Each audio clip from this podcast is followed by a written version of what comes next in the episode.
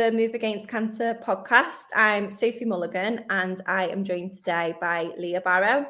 And we are going to be chatting all about what it's like for a partner or a carer, a relative of someone going through cancer and cancer treatment. So the reason that I wanted to get involved with this podcast was because in case any of you listening don't know, I work for Move Charity, but I also came through the 8-week online program as a patient. So I've had leukemia 3 times and I'm now 2.5 years in remission. And my partner supported me from the very beginning when I was diagnosed at 19, all the way to now. And I almost thought that he was the forgotten element in sort of my journey and my experience.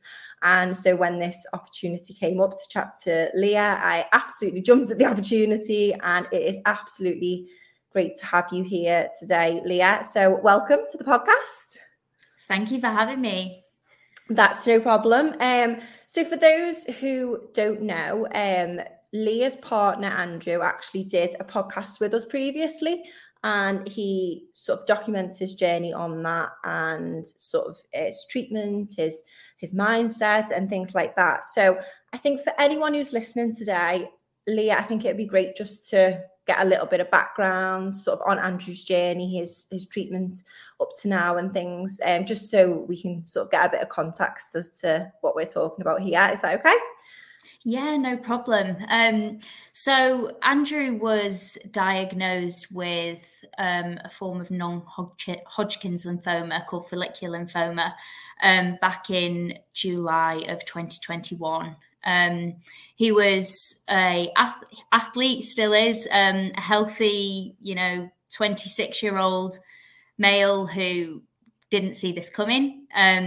He started experiencing some really low-key symptoms, just bad stomach ache, bit fatigued, things that could go along with being an athlete. Didn't really think twice about it until he had some lymph nodes pop up in different areas of his body. So went through a long process in getting him diagnosed, biopsies to find out exactly which form of non-Hodgkin's lymphoma it was, and eventually got to the point where we got a staging and a process of treatment that he'd have to go through.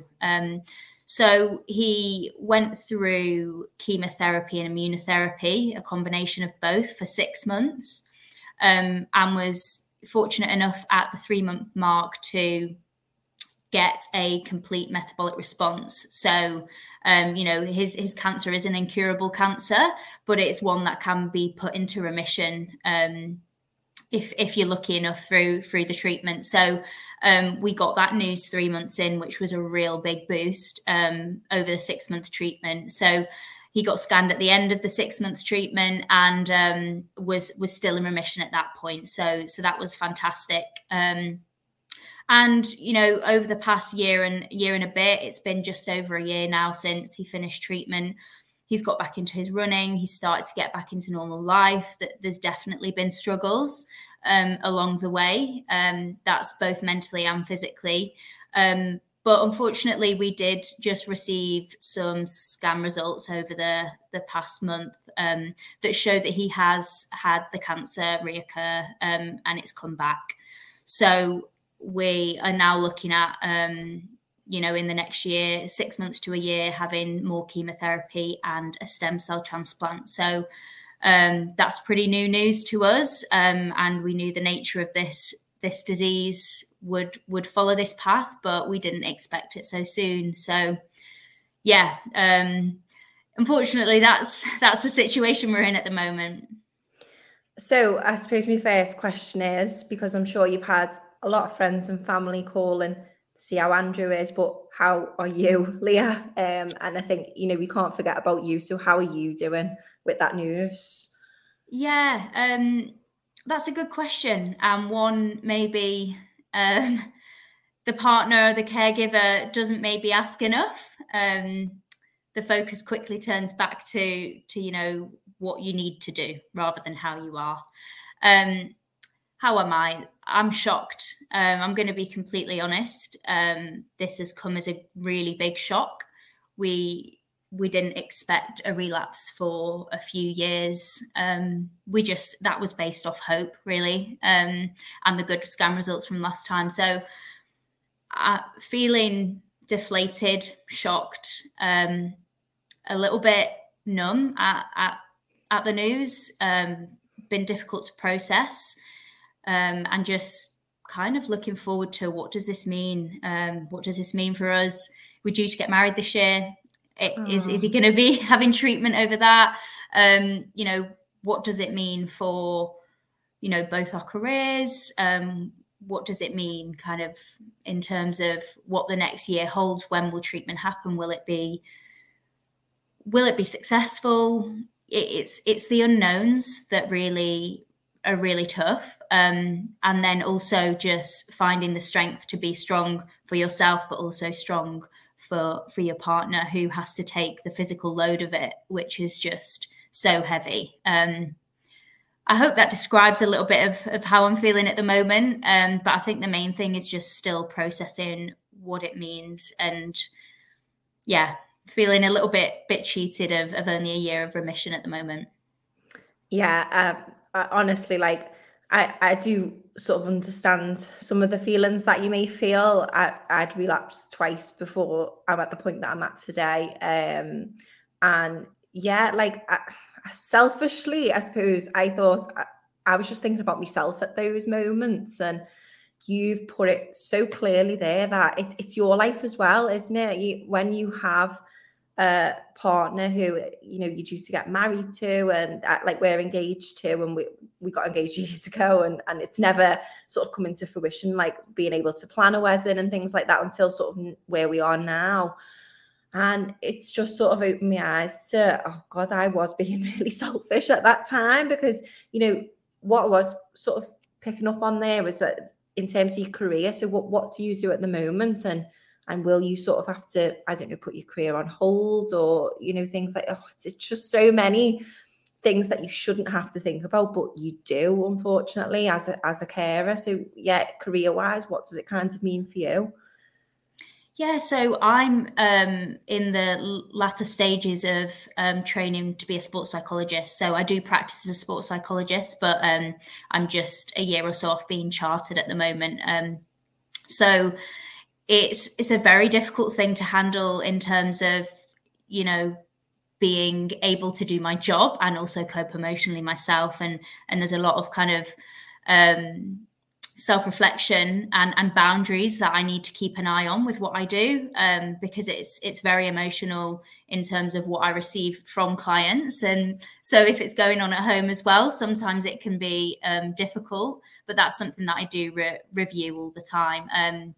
But it's, I'm at the very start of my career, and, Andrew's at the start of his as well. So it's a difficult time for us to both have to have taken a break already, a year or so ago when he was in treatment, and now look at maybe having to do that again, because, the type of treatment that Andrew will need going forward is so kind of heavy physically and mentally, as you'll know yourself, Sophie, going through chemotherapy, and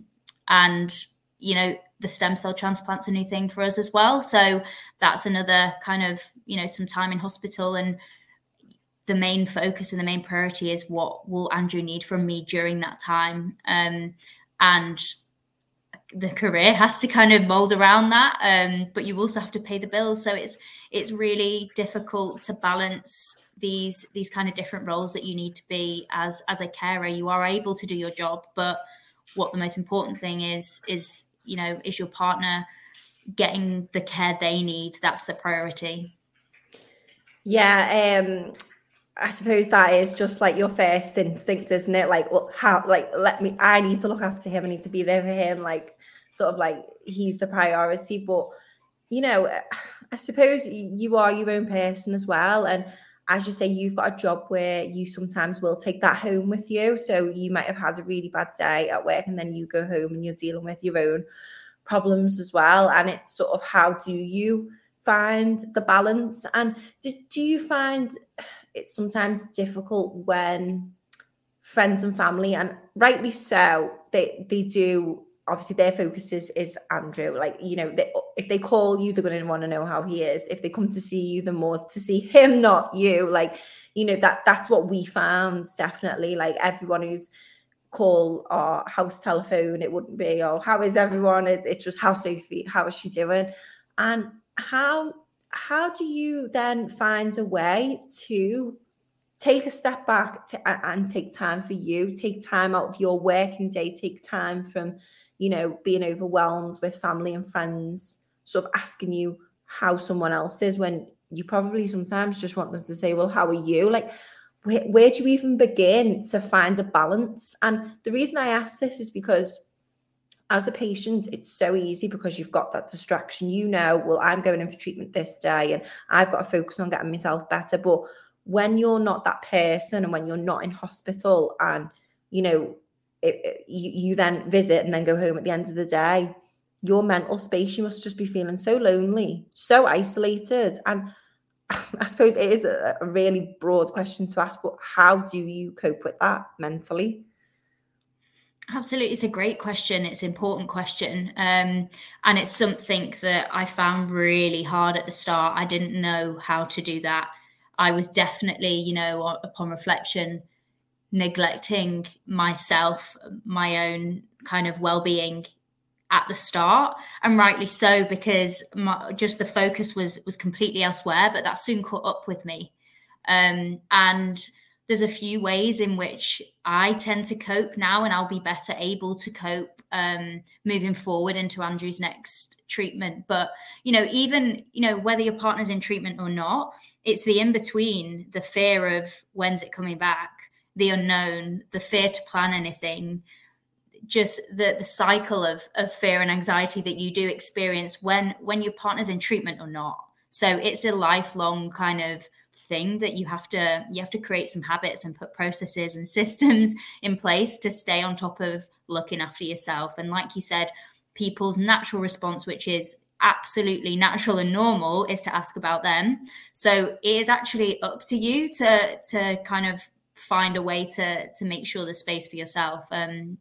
So I have an amazing group of people who, if I just need to ring up, I have about 3 or 4 people. If I just need to ring them up, they can just sit there and listen to me, whether it's crying, whether I'm excited, whether it's hopeful, whether it's just silence. I know that there's those people who will be there to scoop me up when I need. I think it's really important to have that support network of your own friends as well, that care and obviously care for you and your partner, but are there to care for you. Finding those people's important. And then, you know, I'm an athlete as well. I've always been a runner. Going out on a run, that's my time. That's my space for when I want to think about things. I choose what I want to think about in that moment. That's my half an hour, 40 minutes of space. And that is a really useful time as well. And then also, I just wanted to mention, you know, a few people might know of this charity too, Maggie's, who are attached to a lot of the hospitals, the cancer treatment hospitals. I found during Andrew's last treatment that I needed to go, and I did a few courses. One was a stress and anxiety course. I've been part of a bereavement course because I lost my mum to cancer as well. So meeting other people who are going through a similar thing, that's not just cancer patients there, it's a mixture of cancer patients and caregivers, has been unbelievable for me. And, you know, I've met up since with someone I met within those groups, and I go into that coffee knowing I can say anything and that person can hear it because they know it and they understand it. And so it's finding, it's creating a bit of a toolbox for yourself, I think, as a caregiver or a relative, and knowing when you need which one. But it takes some time to create that kind of knowledge of what you need. Yeah. And it does sound like you do have a great toolbox there, of, you know, coping strategies, places you can go, people you can talk to.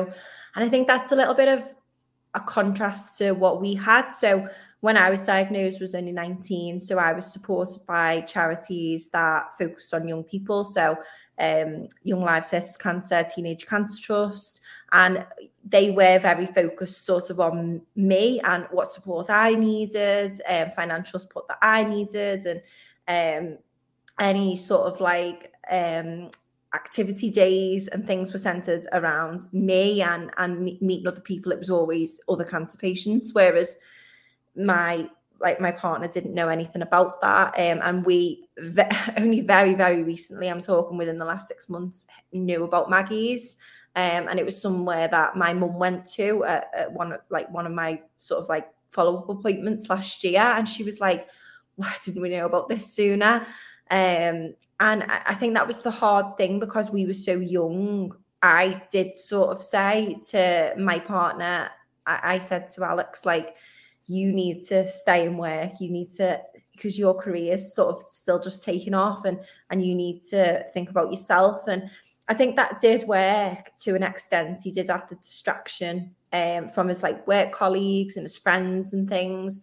But there were times, I suppose, where he'd go out, which I fully supported him doing, but then I'd be sat at home thinking, oh, that should be me going with him. And how dare he, like, leave me? And he needed to do those things. He was young. He needed to take time away and stuff. And I suppose, do you ever feel that sort of guilt? Because I know he did feel guilty because I'd come back and give him an earful and I'd say, oh, did you have a nice time? Like, it's a shame I can't do that, isn't it? But, and I never, ever, ever wanted to make him feel guilty. It was just that you just filled it so much emotion and things come out in the wrong way.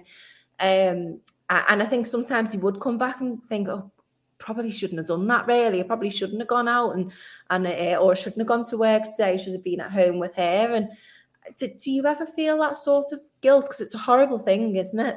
That sort of guilt feeling. Totally. I can completely resonate. And, you know, I feel like as a caregiver and a partner, like your foundation through these times are made up of helplessness and guilt, and it can be hard balancing everything on a foundation of those two feelings. Completely normal. Like we love our partners and we want to just take some of the load in any way we can, but we can't, and it's so difficult. But sometimes, you know, you do need that space to just breathe and come back and reflect on, you know, what you can do rather than what you can't do. And what you can do is keep yourself as healthy and in a good space as possible, and using your toolbox. And, you know, like you said, for Alex, going away, having a breather, coming back as a better partner for you. Sometimes that can, I find, ease a bit of the guilt, just making sure that if you look after yourself, they don't have to worry about you as much, so that you can be the best person you can be for them. Sorry if that's a bit of a long-winded answer, but no, I get that, because I used to sometimes, as sort of the person going through it, I used to feel like rubbish some days, but then be like, oh, I'm fine, like, honestly, everything's good, everything's positive, because I was more worried about him. And I was thinking, well, if he thinks I'm all right, then things will be fine and he'll feel okay and stuff. So I do get that completely, that, you know, it's such a conflicting thing, isn't it? Like, you feel guilty for enjoying your time when he's poorly, but then he probably feels guilty that he might be taking up too much of your time and you need time for yourself. And it really is. But yeah, I used to feel that all the time. Like, I used to sort of put on the brave face that to make him feel all right. And he probably knew I was lying, but you just it's that massive clash, isn't it? Of wanting the best for each other. Yes. And that's such a clash in itself, because you want the best for them by doing everything you can to support them in every single way, sometimes probably overpowering with the support.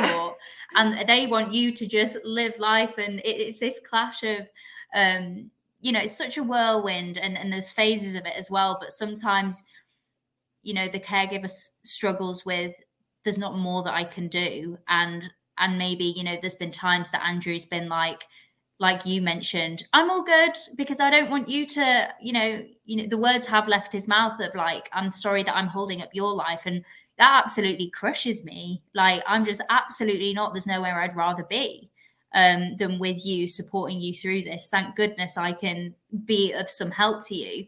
But there is this, you know, it takes communication, because there is this clash. It takes this communication of how can we find a middle ground here that makes us both feel like we can cope, just cope. It doesn't have to be thrive. Just cope with what we're both going through in separate ways.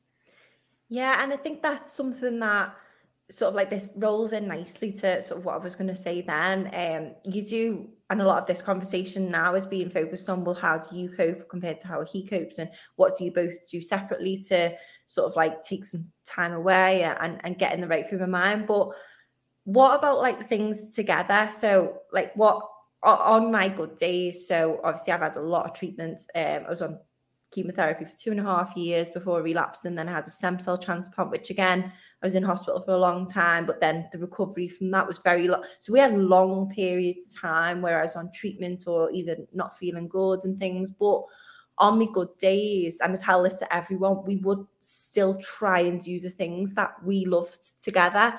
And it just brought some of that normality back. So there was days when I'd say to Alex, like, oh, I feel all right today. Should we go and get a coffee and a cake somewhere in like our favorite garden center where we love that specific coffee and that specific cake? And we do that, and we would feel so much better for doing that. And, you know, only we knew what we were going through. Everyone else in that garden center didn't have a clue that we were a young couple going through, you know, I had cancer, and he was supporting me through it and stuff. But so for that moment, we just felt like us again, and we felt some sort of normality of what we like to do on our weekends and things, and that really, really helped us. So yeah, I suppose, do you have any sort of things that you take time out to do together, sort of whilst Andrew's still on treatment or not feeling too good and things?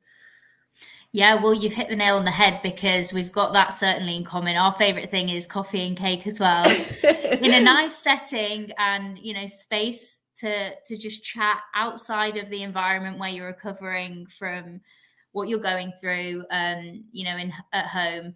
And we love finding new cafes, new little walks to do. It's that's definitely something we enjoy to do together, that we can do, because as well, like, you know, I'm not sure about you, Sophie, but you might have just caught the end of it there, but we went through chemotherapy during COVID. So we couldn't really see family or friends indoors for a long time. So being outdoors was what we could do. That's the only way to connect with others in that time.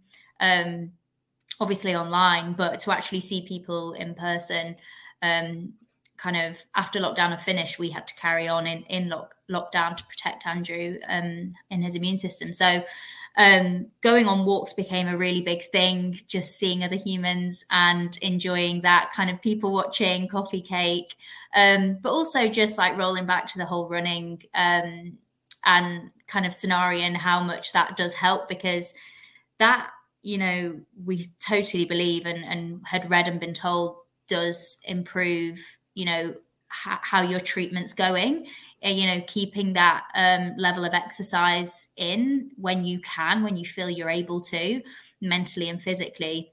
Now, we kind of ran together in those times when he felt up to it. And, you know, it was inspiring beyond belief for me to see him kind of pushing himself and being able to still run, and just thinking what his body's going through, and he's able to do this, that kind of strength just inspired him, but also inspired me.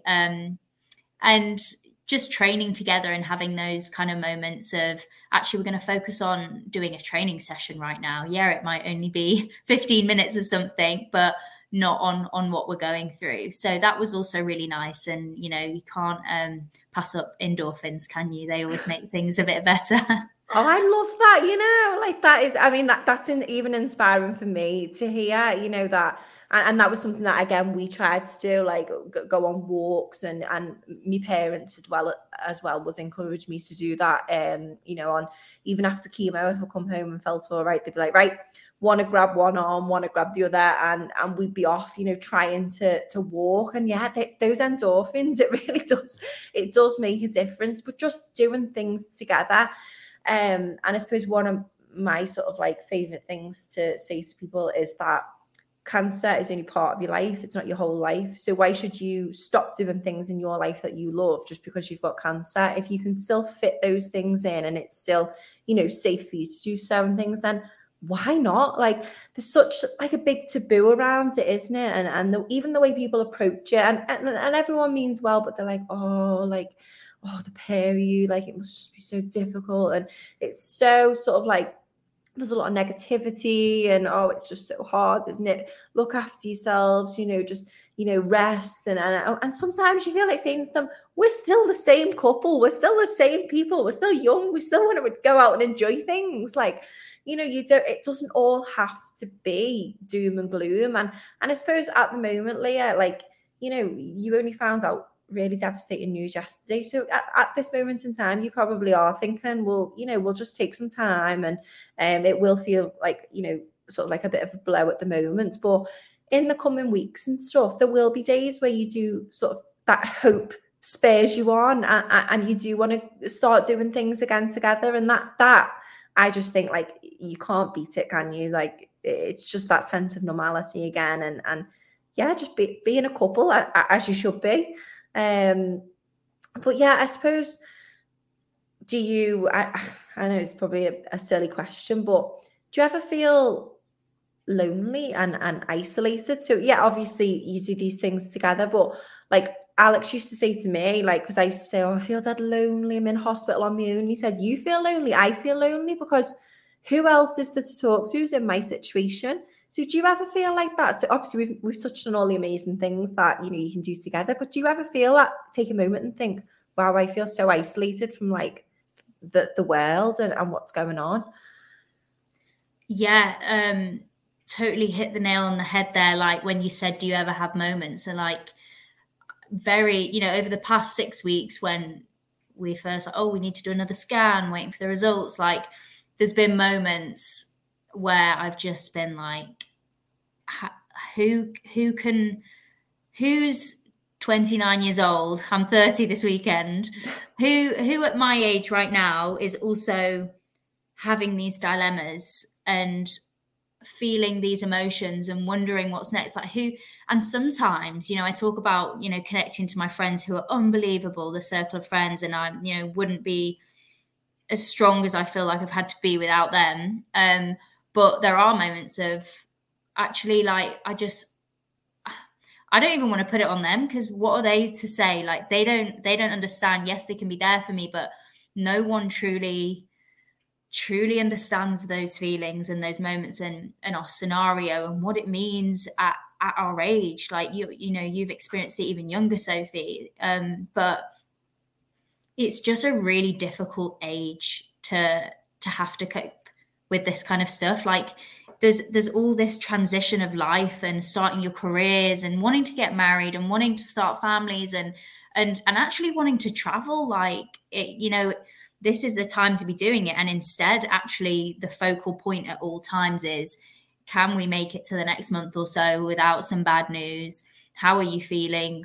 What's to come? Can we plan 6 months in advance? I'm not sure, that's a bit risky. We have done, and it, you know, this is what's happened. And it's such a balance of kind of talking to people about that, but also knowing that, you know, no one can truly relate. And it's difficult. And going to Maggie's has alleviated that slightly. Like, there are people, you know, practitioners there, counsellors and other family and friends. There's a specific group for just family, relatives, caregivers, who I've been able to connect with. And that has, you know, taken a bit of a weight off my shoulders at times, finding connections. They're not always my age, but it's still a little bit of alleviation of that heavy weight of no one gets it. Yeah, and I suppose picking up on what you've just said there, like the world doesn't stop, time doesn't stop for you. So in total, we sort of lost 7 years of our lives to cancer and the treatment and things like that. And all my other friends now, I feel like, have experienced so much more of life than what we have. And yeah, we're still young. Like, I'm 26, he's 27. We're still very young. But those years where, you know, everyone was going out, going to parties, like going on holiday, like we didn't have a holiday for like 4 years because we just couldn't. I wasn't able to fly, and my immune system wasn't good enough, and things. And people don't realize that. People think, oh, she's unwell, she probably feels a bit nauseous, but you know, people don't realize, like if you go out, you could potentially be exposed to an infection that could kill you. And that's what, like, Alex had to say to people in work, because they used to say to him, why do you wash your hands so much? Why do you put sanitizer on your hands so much? And he's like, because if I pick something up and take that home to Sophie, that could put her at serious risk. So his whole lifestyle and, you know, things that he does had to change. And that was because of me. And I would say to him, oh, I put you through some stuff, didn't I? And he's like, obviously, I wouldn't have it any other way. But, you know, it's things like that, like you then become, so him as a partner, and I'm sure you, Leah, understand, you have to change certain ways to, you know, be there, but more importantly, keep your partner safe. And other people, they just don't get it, do they? Like work colleagues, friends and that, they probably look and think, oh, he's going over the top, but he's not. It's just, that's how strict and stringent you've got to be when you're supporting someone going through cancer treatment. Oh, totally. The way they have to live, you also have to live that way. And there isn't room for this and that. We're talking, you know, like you said, their life being at risk. There's no room for error. Like, you have to live in that way too. And, you know, as you said, Alex said, wouldn't have it any other way. Like, this is where I want to be. Doing this by Andrew's side, and anything I can do, it makes me selfishly feel like I'm helping. But I think it's difficult, you know, just bouncing back to the age and stage of life that we're at. Other people who haven't experienced this type of thing, like, it's just, it's not what they should be hearing. It's not what they want to necessarily be hearing. It's not what they can hear. It's and that's where the kind of loneliness kind of stems in as well. Like when you say, oh, I can't because of this, or, oh, we've suffered a relapse. Oh, okay. No one really quite understands until they've been through something. And that's so normal. Like, how do you know something until you've experienced it? And no one knows. Like, it's, and balancing, you know, not feeling frustrated at that with just that plain kind of attitude of course, no one gets it. This is such a unique situation, but I'm still feeling really lonely. And it's difficult to strike that balance at times. Definitely. Yeah, I think I do think Alex would probably agree, and I must actually get him to come on here himself and tell you. I feel like I'm sort of speaking for him, but yeah, I think because it was like a long time, you just know each other's ways, and you always know what each other are thinking. So yeah, I suppose I was. Yeah, I should get him on here to talk to you. Really, you should absolutely. Yeah, but. Yeah, I'm sure he would agree with all that you can have all the support in the world, you can have everyone around you, but ultimately you feel like you are sort of sitting alone in a room and the walls are closing in on you because you are the one in that situation, not them. And words of encouragement and everything, it can only go so far. And then I suppose it's up to you then to you know, use your coping mechanisms, you know, talk to each other as well. I think that was something that we learned, is just to be honest. Like, it sort of got to sort of like the third year of, you know, going through all this, and Alex said to me, you just need to start being honest. So if you don't feel well, just tell me. Stop trying to mask it. Stop trying to say I'm fine to make me feel better. Just say, I feel rubbish, like I can't go out today, or, you know, we're talking about, oh, maybe we should try and grab something to eat. I don't feel like eating. Like, it is there's just, communication is key, I suppose, is what I'm trying to say. Oh, absolutely. And, you know, in every walk of life, that's the motto, I guess, but especially in this kind of situation, relationships are about communication. But when you're, you know, put under this much stress this early on in your relationship. I'm not sure how long you and Alex were together.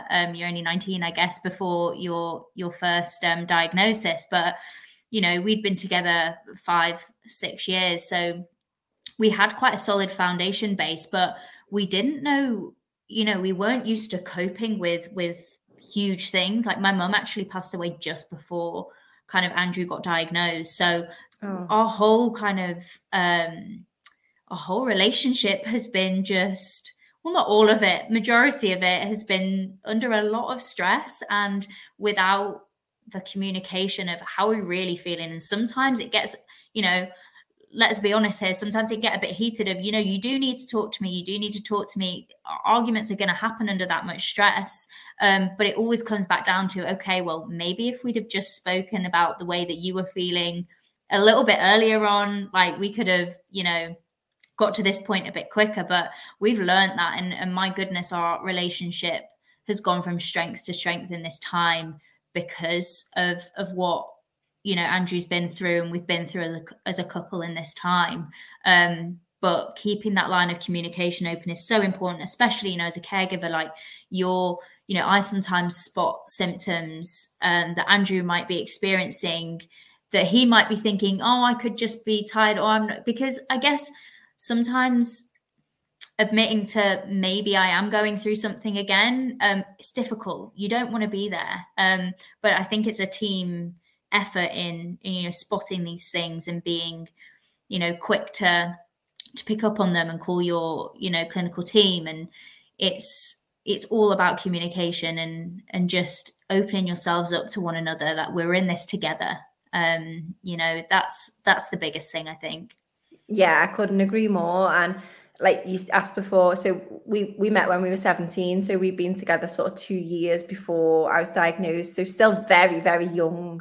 But it, as you know, I sort of feel really blessed that he did sort of say, no, I do want to stay committed to you. Because as a 19-year-old lad, he could have just been like, oh, no, sack this off. I'm getting out of here while I've still got the chance. And he didn't. He stood by my side, and I will be forever grateful. And, you know, we are so strong because of it, because we did go through everything together. But I suppose, you know, yeah, as you say, that there has been some heated arguments, and that is just because we probably weren't being as honest with each other as we should have been. And, you know, it's just everything sort of, it comes, it's like a melting pot ready to like boil over, isn't it? And then all of a sudden you have a conversation, which is a very hard conversation as well, but then you do feel better because of it. I always encouraged Alex to come along to any consultations, and he could ask his own questions. I used to say, you don't need to tell me. Can you ask your consultant this? You come in here and ask him yourself. And, you know, be prepared for the answers. We both have to be prepared that some things we don't really want to hear. But, you know, if you do have a question, I'd rather you ask it, and I'd rather you ask it while I'm there, so that we both know that we're on the same page. And again, like, you know, we've got that communication and stuff. So I suppose he's quite clued up now on what to spot, what's normal for me, what's not.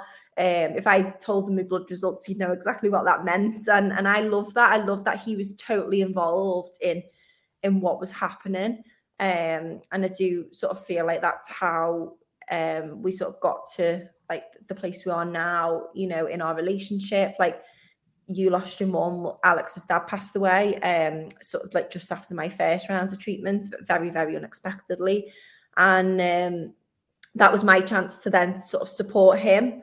And, you know, but we had the communication nailed down by that point. So that did sort of help us a little bit. So I knew that, you know, on days when he was saying to people, oh, it's fine. And I felt like saying to him, no, like, you're not. Like, and then in private, he's opened up more to me. And that was because we did have the communication sort of like much more nailed down at that point.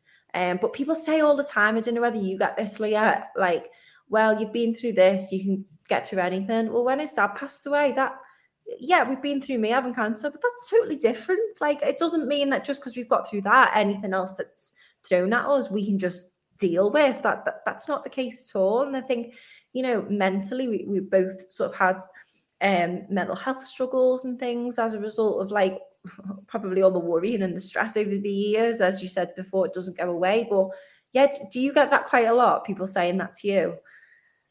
Yeah, a recent one was, you know, these things are sent to people who can cope with them, which I do see the compliment in that, and I do see like where that's coming from. And again, people mean well. People mean well, and that is the absolute, you know, bottom line that I want to communicate here, in that people are just trying to help, and my goodness, that means everything to us.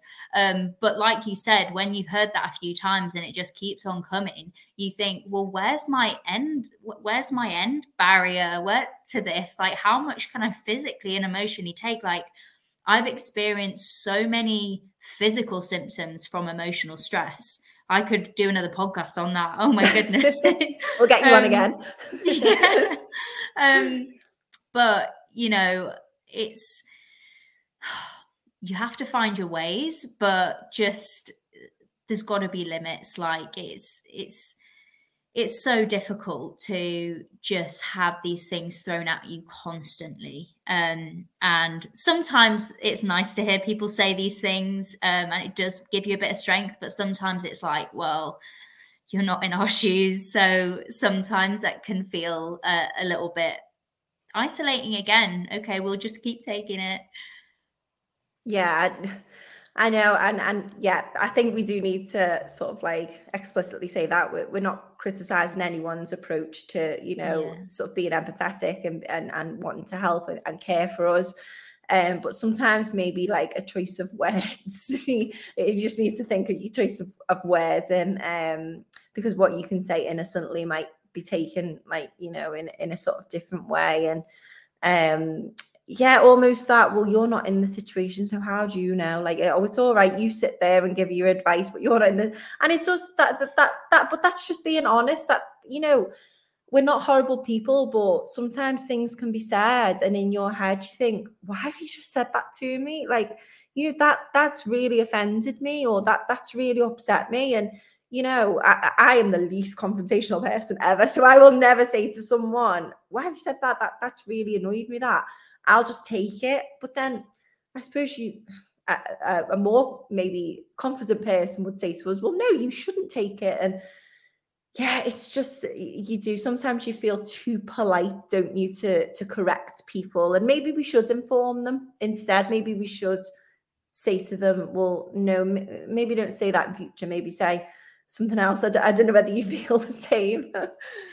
Yeah, totally. I completely resonate. And, you know, you're right. Maybe we should be informing them, because otherwise where does change stem from if we don't? Yeah. And where does the tabooness, stigma kind of, you know, we're delving into another thing here, but where does that end if no one stands up and says? But again, it's difficult, and I keep coming back to especially our age group, but, you know, even just older people who haven't been through maybe as much. It's kind of just, you know, if I do challenge this, one, that's going to cause me, if I'm not a confrontational person, some emotional stress to try and receive their response, which may be quite upsetting because they feel like they've upset you, and cope with a bit of a confrontation. A lot of the time, my candle's down at the bottom, it's burning low. So do I have, you know, the capacity to cope with, you know, other people's responses who don't know how to hear what we're saying or what to say, which is completely understandable. So I think it's that balance of, like you said, you know, change will come from informing people, which is important. And we, you know, going back to our conversation on communication, if you don't communicate to people your needs, how are they to know your needs? How are they to know? It's the same that happens with our partners. And that's where we've got to a good, strong place with them. So there's such a balance. But I think the first question is, okay, let me take a bit of a reflective moment here. How am I feeling? What can I cope with right now? Okay, no, I actually feel like strong about this. Like, let me just inform, or no, I can't today, I just can't, and that's totally okay. Yeah, that absolutely hit the nail on the head. There will be ups and downs, and you know, you've been given news yesterday where at the beginning you talked about you're just thinking about the future, and that will have ups and downs. That's just the reality of it, isn't it? And yeah, it's okay to take days where the pair, you just sit down and cry and think, oh my God, what's going to happen? How, like, you know, what will we do? How will we get through this? Like, you know, about careers, you know, things like that. Well, no, you need to keep working to keep earning us money. And you know, but it's okay to be like that. You don't have to be strong for each other all the time. We are human beings, and showing emotion is part of what we do. And I feel like now, like, we are totally at a point where we can cry in front of each other. And yeah, like, sometimes I cry over the most menial things, and like, Alex is like, why are you crying? And I'm like, I just let me let it out, and then I'll be okay. And but that's fine. And like, we end up laughing about it, because he's just like, well, that was a bit hilarious. You just burst out crying for no reason. And I'm like, I know, it was funny, wasn't it? And then you do just let it out. Like, honest, we do not have to be perfect 100% of the time. We don't have to be this figure of strength and determination and positivity. You will have down days, so you just embrace it, and that's part of what we're going through. And I always used to say to Alex, like, if you're feeling a certain way, just let it out. Even if it's not to me, let it out to someone, because there will come a point, again, with that melting pot, it'll just boil over, and that's not good for anyone. You need to sort of like let it out when you need to. Oh, without doubt. I mean, it sounds like, you know, you guys have been through a similar process to us in terms of, you know, I'll speak from my perspective at the start, but then I'll speak about what Andrew went through. But I definitely at the start, well, I saw my dad be the primary carer for my mum, and what that took, and what that looked like, and what you needed to be. I also cared from her, but obviously quite secondary to him. But now it was my turn to be a primary carer.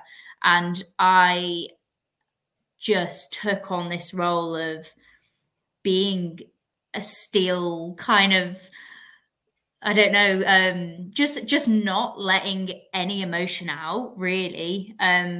And just trying to be as strong as I could. If I can just be stronger, if I could just be braver, if I can just be this solid thing for Andrew, that will make everything okay.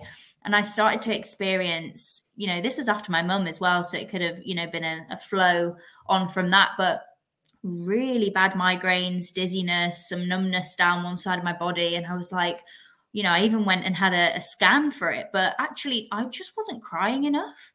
I was trying to be too strong. And this is where, like, it is not healthy to be that strong. You know, I actually, when I cried, when I had an outburst, my symptoms would be alleviated. They would go. And, you know, sometimes I had to just schedule some time to like have a moment and cry to keep on top of my symptoms. And slowly but surely, like now I'm just, gosh, something on TV and I'll be off because I'm maybe gone too far the other way. But, you know, everything makes me emotional these days. But I learned through that process that how important it was to keep on top of, I feel emotional now. I'm not going to store that up into my body. I'm going to just take a moment and just let it all out and then carry on. And my goodness me, it's more manageable. But Andrew as well, he, I think, you know, similar to what you were describing before in wanting to say, I'm okay. You know, we scheduled to go out for dinner. I want to go out for dinner, but I don't really feel like it, but I'm okay.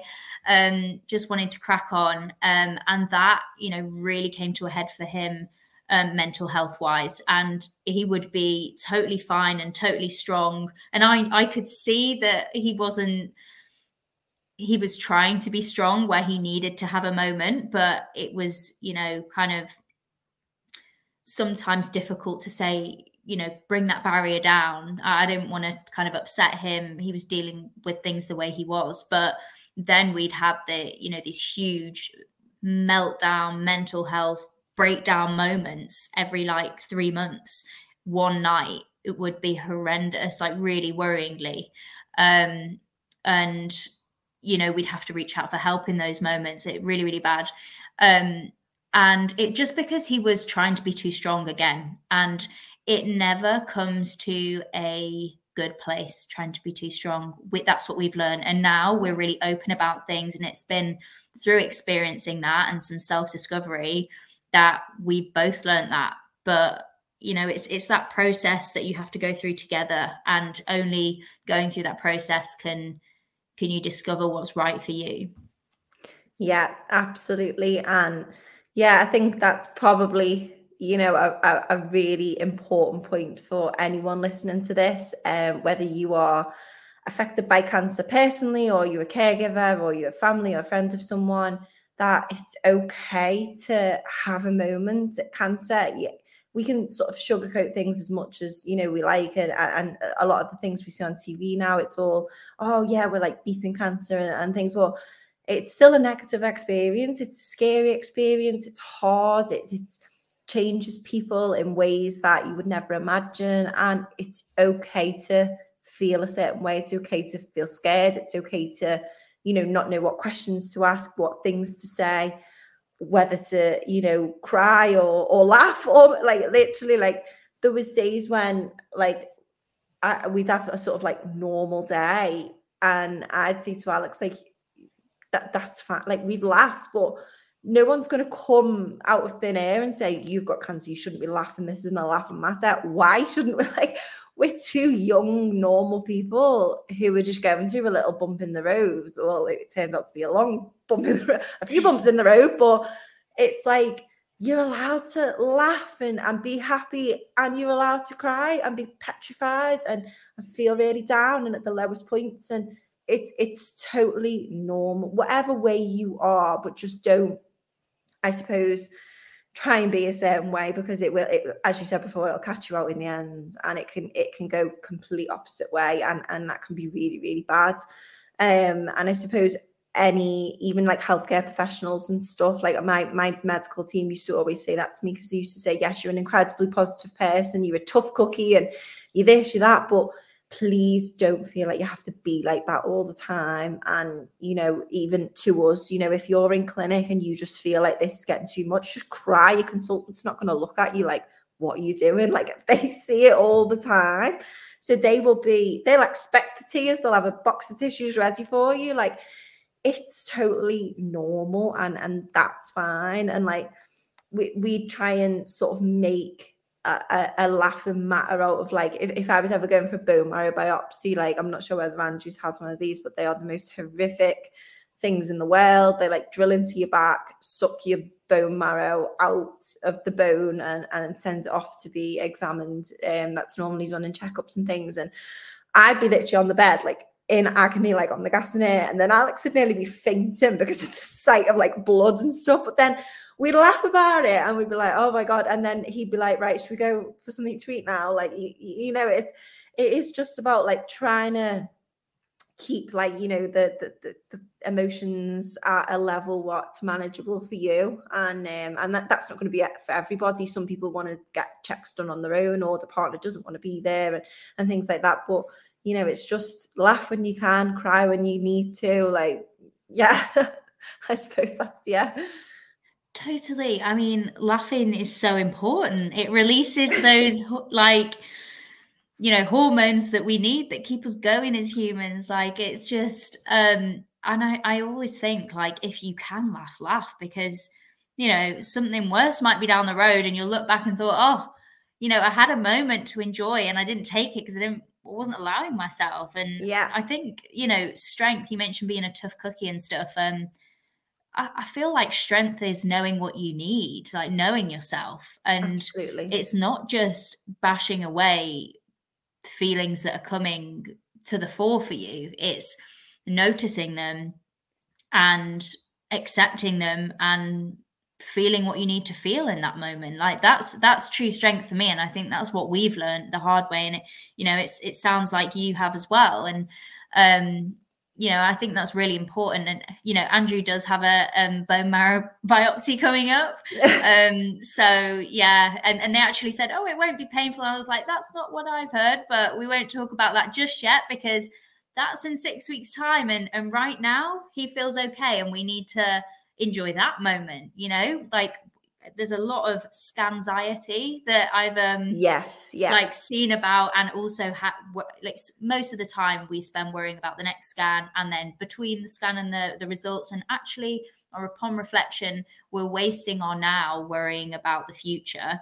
And yes, that is so hard to just say, don't worry about that. Like, we know that, like, worrying is the main thing that you do when you're going through a cancer experience. But if at all possible, and if it feels like, oh, I feel like I can enjoy today, I feel hopeful today, lean into it, I guess. You know, that's from my perspective. It's easier said than done. But as a carer and a partner, that's easier than for you. But I do think it's important to keep that in mind when it feels like you can be okay today.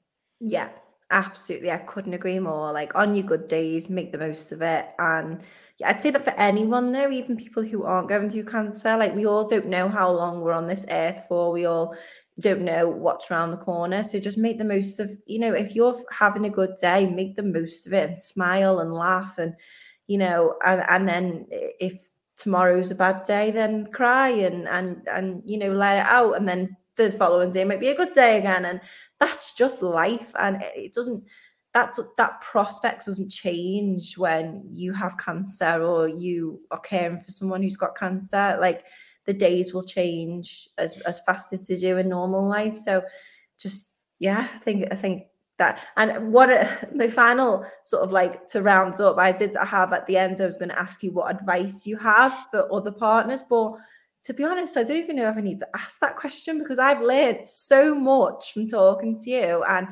like, I suppose just thank you for opening up and being so honest. And but if you do have a specific piece of advice that you go by, then share it. But honestly, you've taught me so much, and anyone listening to this have probably learned a lot as well. Yeah, I guess, you know, it's hard to nail it down into one kind of final piece of advice, because, you know, I'm still really early on my journey. You know, Alex, your partner, is further down the line than me on, you know, being with someone who's going through a cancer experience and what that means for you as a partner. But I think, if this doesn't sound too philosophical coming from my psychology background, but just leaning in, yes, but also leaning out at times. Keeping that balance there will help you be the best version of yourself. And all you can do is that. All you can do is communicate with your partner, but also communicate with your support team and communicate with yourself. What do I need to be the best version of myself? You are still a person with an identity, and it's important that you keep that at the core, whilst also being a strength for your partner by being you. Ah, that's perfect. That is literally that. That has made me smile so much, because I think that's what we all just need to hear sometimes, isn't it? Be the best. Yeah. Look after yourself for you, and then, you know, you will be the best version of you to support your partner through anything in life, you know, bereavement, you know, I don't know, loss of job. Life throws a lot of things at us which we just can't control. So look after yourself, and then you can look after those around you as well. And I think that's a perfect way to end. Thank you, Leah. Oh, thank you so much for having me. Oh, you're very, very welcome. It's been an absolute pleasure. Wow, what an episode. I honestly feel so privileged to have been able to have that chat with Leah today. She did, before we pressed record and we started chatting, we did sort of say whether doing this recording today, this episode, would be right for her, given that she only learned of Andrew's relapse yesterday. And she said she'd given it a lot of thought, and this was almost like what she needed. It was almost as if the stars aligned and this session come at the right time for her. And I really hope that by opening up and being as honest as she was, that she gets a little bit of relief from what must be an absolutely devastating time for them both. But you heard just as well as I did her strength, her honesty at her, how supportive she is. And you know, I honestly think that her and Andrew will absolutely get through whatever is thrown at them. And from all of us at Team Move, we just wish them all the very best. And you know, we wish them well, and we wish Andrew the best of luck with his next phase of treatment. But I personally learned so much from Leah, and I think I can take lessons away from her, do things in my day-to-day life differently because of things that she said. And I will talk about this episode for a long time with family and friends, because it was an absolute privilege to record. Emotional at times. I've come away from it feeling a little bit emotional myself, because I just think she is the epitome of strength. She's an absolutely inspiring lady, and her and Andrew deserve all the happiness in the world. And I'm sure that day will come for them one day. And yeah, as I said before, wishing them the very best of luck with Andrew's next rounds of treatment. And I'm sure that you're feeling as, you know, emotional and inspired as I was when I finished recording this episode. So I really hope you enjoyed listening, and please leave any feedback. It's much appreciated. Thank you.